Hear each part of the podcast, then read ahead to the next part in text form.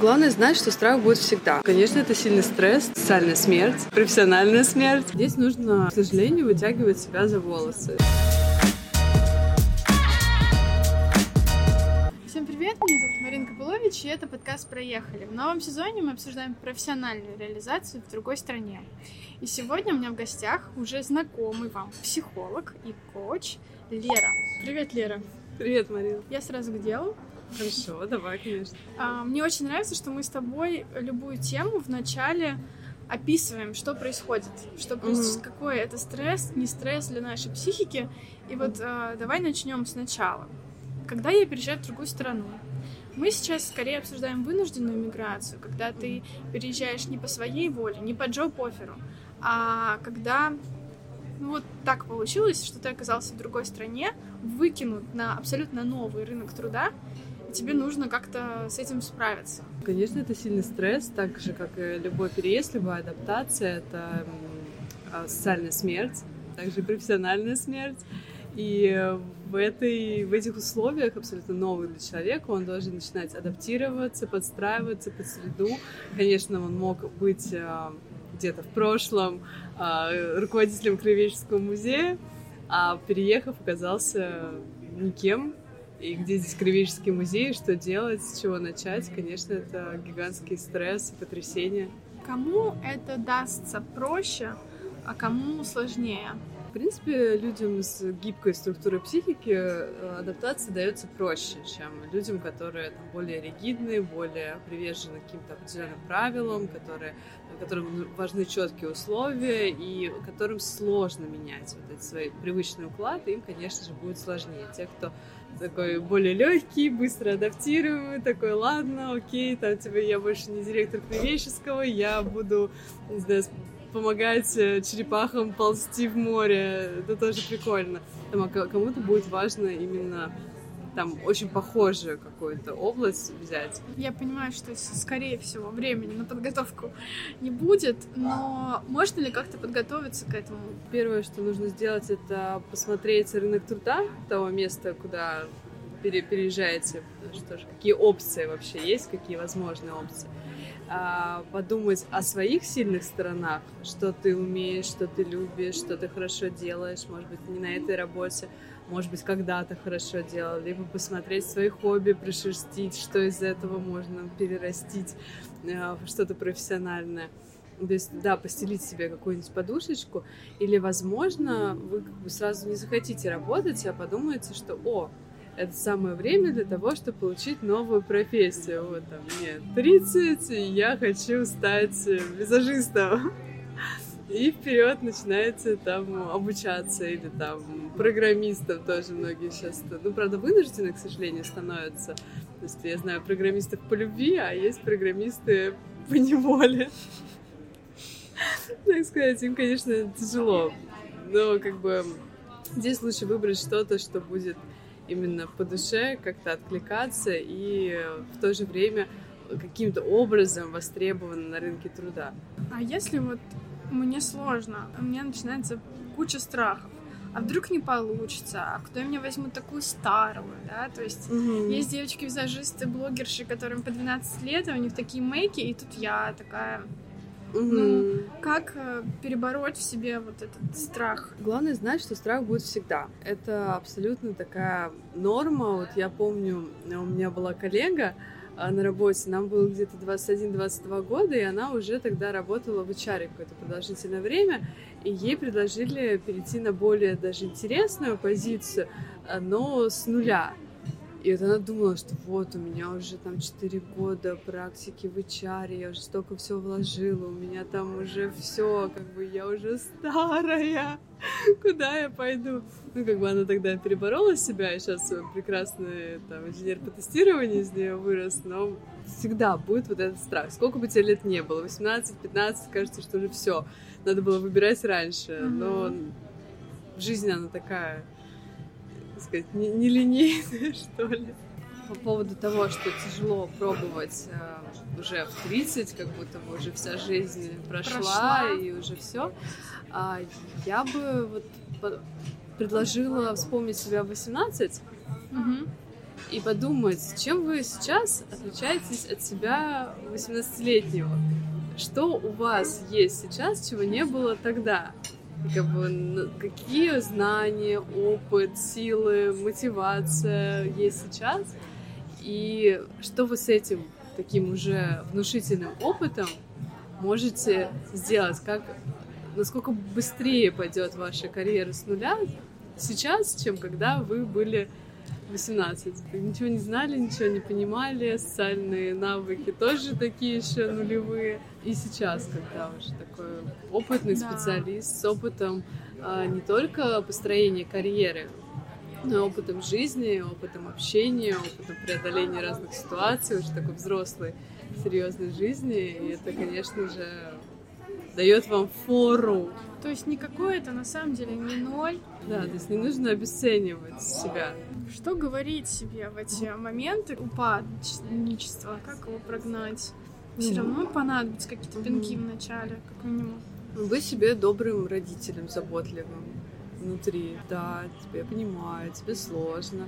Там, ну давай мы попробуем сделать. Все в порядке, можно попробовать, не получится, там что-нибудь еще посмотрим. Может быть, даже не класть все яйца в одну корзину, а посмотреть, что есть из разного. Давай дадим какие-то конкретные рекомендации. Я приехала в другую страну, с чего мне начать? Какие у меня есть варианты, в принципе? Посмотреть рынок труда, посмотреть сайты, на которых представляются вакансии. Вот, мало кто знает о сайте, например, Glassdoor, стеклянная дверь, и там вывешивают вакансии. Также вот LinkedIn — это такая социальная сеть, которую ты наверняка знаешь. Ну, LinkedIn знаю, да. Вот, а там тоже достаточно широкий рынок, можно посмотреть. Не бояться коммуницировать с людьми, вот нетворкинг свой развивать, общаться, говорить, что ты умеешь, что ты там знаешь, что бы ты хотел. Чем больше у вас будет коннекшена, чем с большим количеством людей вы поделитесь информацией о себе, тем больше вероятность того, что кто-нибудь что-нибудь вам предложит, попробовать, посмотреть.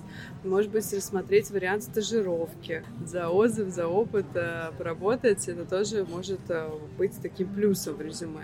Также, конечно, знание английского языка — это очень прям большой-большой плюс за границей, когда вот переезжаешь, то тоже нужно подготовиться к этому заранее, уже начать изучать там язык за год, за полгода. Есть определенный там хороший тон отправки резюме. Я как бы еще эйч ар говорю. Резюме составляется на английском языке, не надо писать резюме на языке своей страны. Пишите сопроводительные письма, посмотрите шаблоны сопроводительных писем, обязательно поздоровайтесь, попрощайтесь, поблагодарите, все вот эти такие элементарные вещи, но они, в общем, на общем образе кандидата всегда сказываются.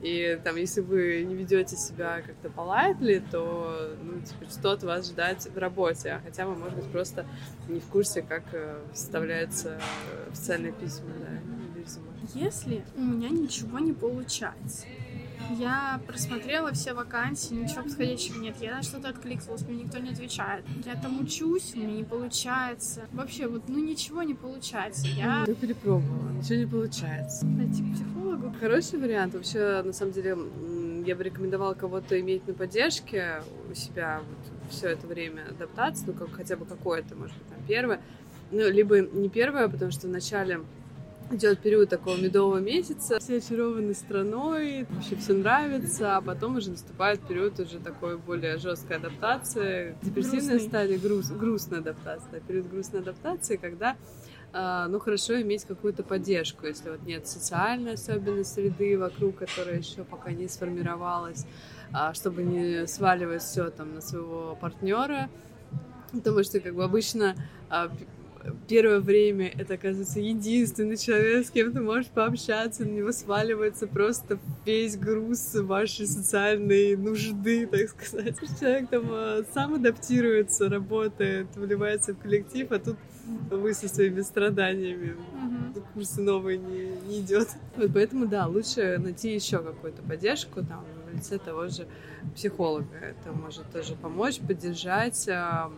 Главное не падать духом, и чтобы самооценка тоже не падала, потому что когда самооценка падает, мы уже все неэффективны, а в минусе. В минусе, да, в негативе. В негативе, в минусе, в таком, в таких настроениях очень тяжело найти какую-то себе работу, как-то даже, ну и глаз замыливается, и все кажется таким серым, беспросветным, можно вообще свалиться в глубокую депрессию. Вот главное до этого себя не допускать, просто смотреть вот маленькими, искусство маленьких шагов.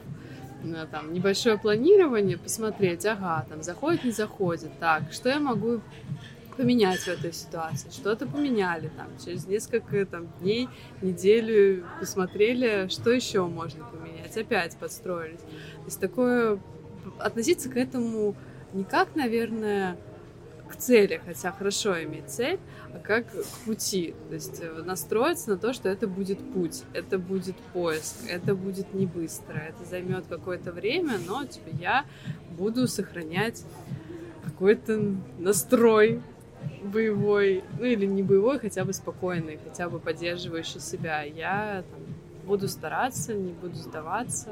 То есть не стоит себе ставить прям цель, там, найти работу через неделю.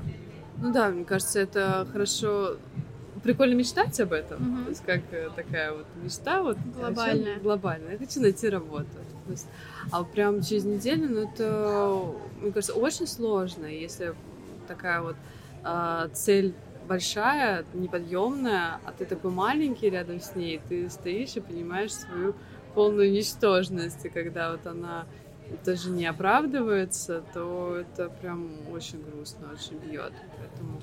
То есть надо ее как-то на... разбить на какие-то ну, да, подпункты. На... Ну, подпункты, на маленькие шажочки, чтобы они были не страшные, чтобы они были там понятные, достаточно легкие, легко корректируемые.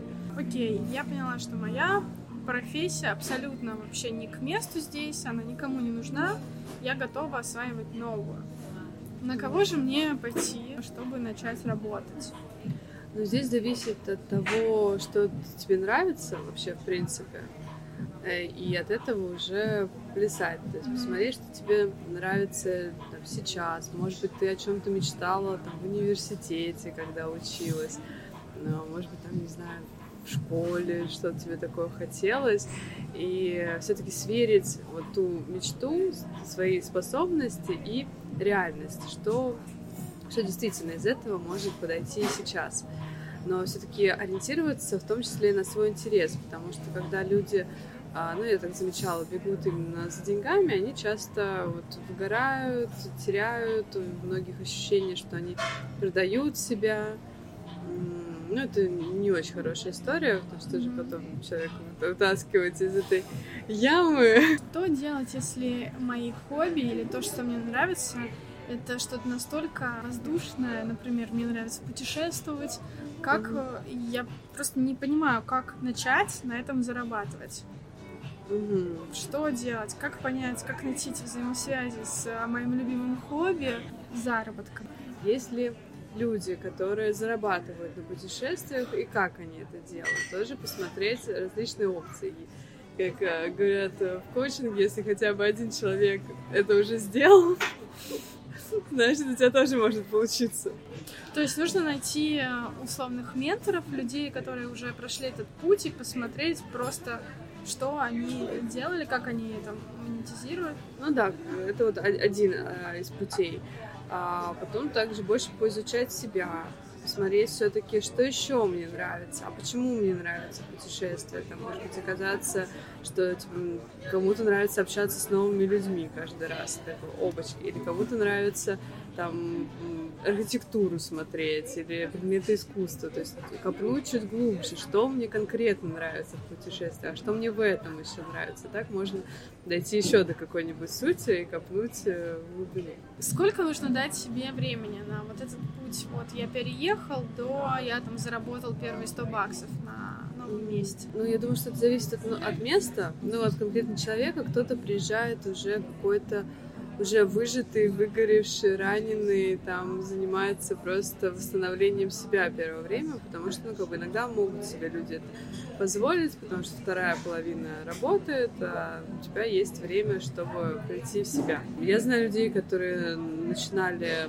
там, зарабатывать, что-то делать уже там через месяц после того, как приезжали, есть люди, которые по несколько лет сидели дома и не знали, что они могут, что хотят и как им жить дальше. В принципе, я думаю, что такой нормальный, адекватный срок — это где-то полгода, если вы не начинаете заново учиться. Если начинаете, конечно, заново учиться, то этот срок там растягивается на ваше обучение, плюс там, может быть, стажировки и прочее. Есть ли такой вариант, что, например, я работала, далеко не будем ходить, я работала психологом очно, офлайн, и вот я на новом месте, теоретически я могу заниматься тем же самым, но у меня нет клиентов, я никого не знаю. Как мне заявить о себе?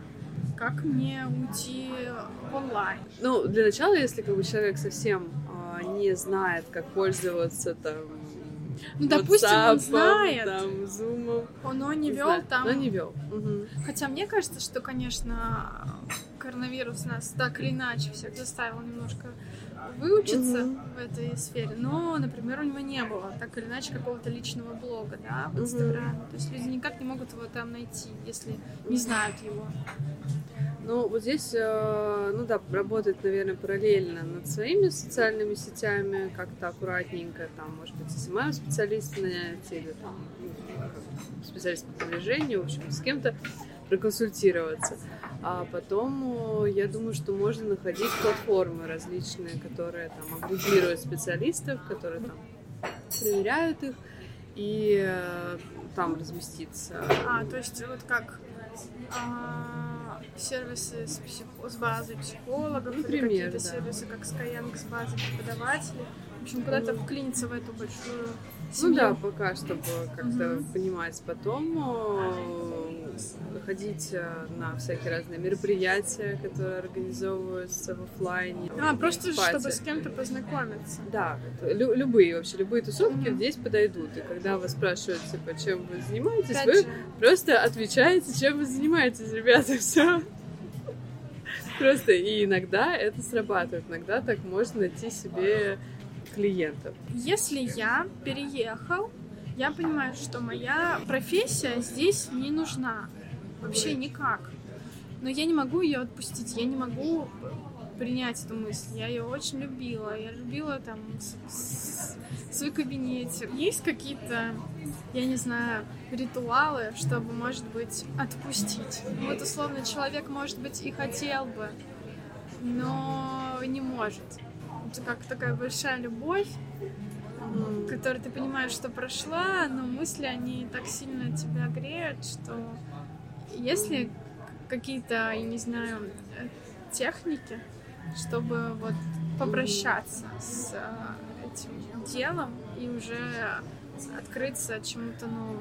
Первое, что приходит в голову, это, конечно, такая благодарность тому времени, тому периоду, тем своим там, усилиям и достижениям, которые там происходили в жизни, тому, возможно, там, счастливому окружению, которое было на той работе.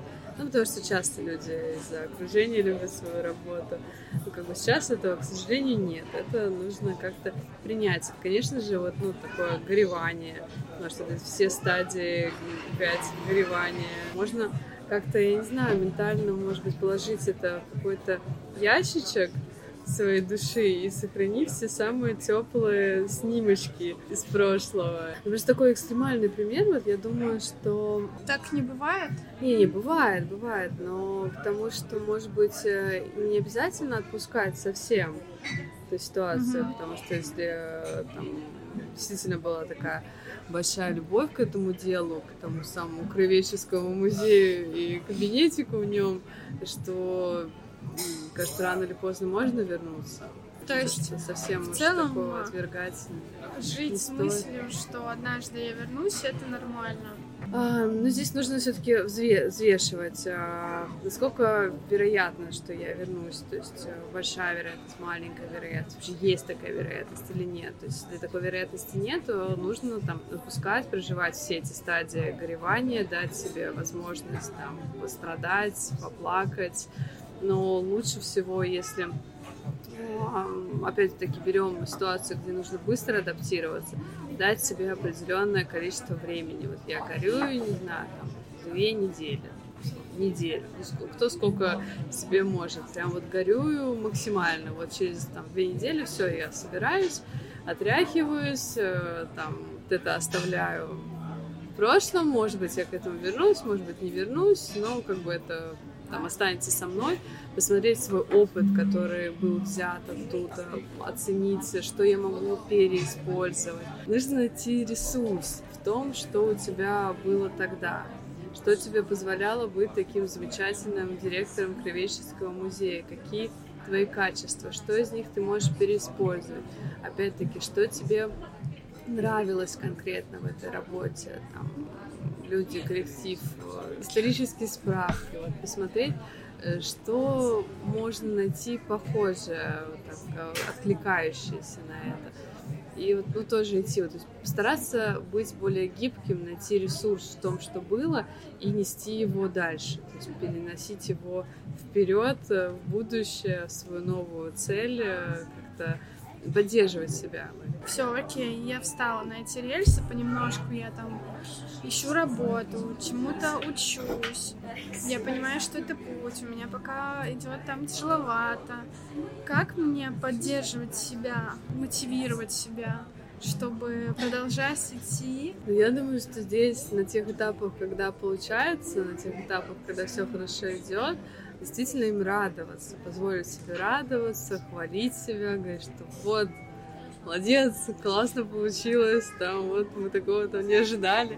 Те моменты, когда, э, когда становится грустно, плохо, одиноко, да, позволить себе, там, не знаю, окуклиться, закутаться в одеялко, там как-то полежать, э, вспомнить, что тебя... тоже восстанавливают, для кого-то это книжка, для кого-то это общение. И это, ну, позволит себе пострадать немножко, найти способ восстановить себя, идти дальше. Ну, может быть, опять-таки пересмотреть цели, что, что не так, сделать какие-то выводы, а что так, что усилить, что там отбросить. Постоянный творческий процесс. Но вообще я, в принципе, всем рекомендовала оценить плюсы ситуации, которые оказались. Почему-то каждый переехал. Никто не переезжает э, в худшие условия, ну, mm-hmm. чаще всего. Какие плюсы есть здесь по сравнению с тем, что было там? Фокусироваться на плюсах, потому что на минусах фокусироваться очень легко, и очень легко в них погрязть, и там остаться, и страдать бесконечно. Здесь нужно, к сожалению, вытягивать себя за волосы, иногда самостоятельно. Есть ли какие-то подводные камни, какие-то опасности, которые поджидают нас на этом пути, о которых э, ты, может быть, знаешь из какого-то своего опыта? Ну, во-первых, надо посмотреть Марину видео про стадию адаптации. Из этого станет э, понятно, что ждет впереди. Соответственно, к чему готовиться, тоже будет яснее. И вот эта стадия депрессивная, она может пройти полегче, просто вы будете знать, что с вами происходит. И это очень важное знание, потому что когда нам плохо и мы не знаем от чего, это такая, ну, вообще дезориентирующая история. Так, типа, я знаю, у меня плохое там настроение, самочувствие, там мне грустно, плохо, одиноко из-за адаптации. Если в паре переезжать, то надо понимать, что второму человеку тоже тяжело, даже несмотря на то, что, возможно, там у него есть работа, какая-то социальная жизнь, он тоже просто проходит свою адаптацию и, ну, с пониманием и поддержкой относиться к нему, какой-то быть командой, саппортить друг друга, не делать жизнь друг друга хуже. Если там вы не работаете, но у вас там депрессивная началась стадия, и тяжело там готовить еду, стирать, там, может быть, квартира не вылизана в той мере, в которой могла бы быть, потому что вы же не работаете. Как бы, что бы вам еще делать? Но как бы настолько нет сил, чтобы убираться, это тоже нормально. Как-то примите это, не ругайте себя. Будет новый день, на вашей улице тоже будет солнце. Коуч может помочь вот с карьерой? Конечно, да. Ну, коуч не будет разбираться в проблемах и в причинах возникновения этих проблем, но коуч будет работать с ресурсом, с будущим, как раз-таки э, с помощью простройки шагов, с изменением состояния. Спасибо тебе большое, Лера. Спасибо, Марина, что вызвала. Я надеюсь, это видео было полезно. Ставьте лайки, шерьте, подписывайтесь на канал. У нас будет еще очень много полезных видео в этом сезоне.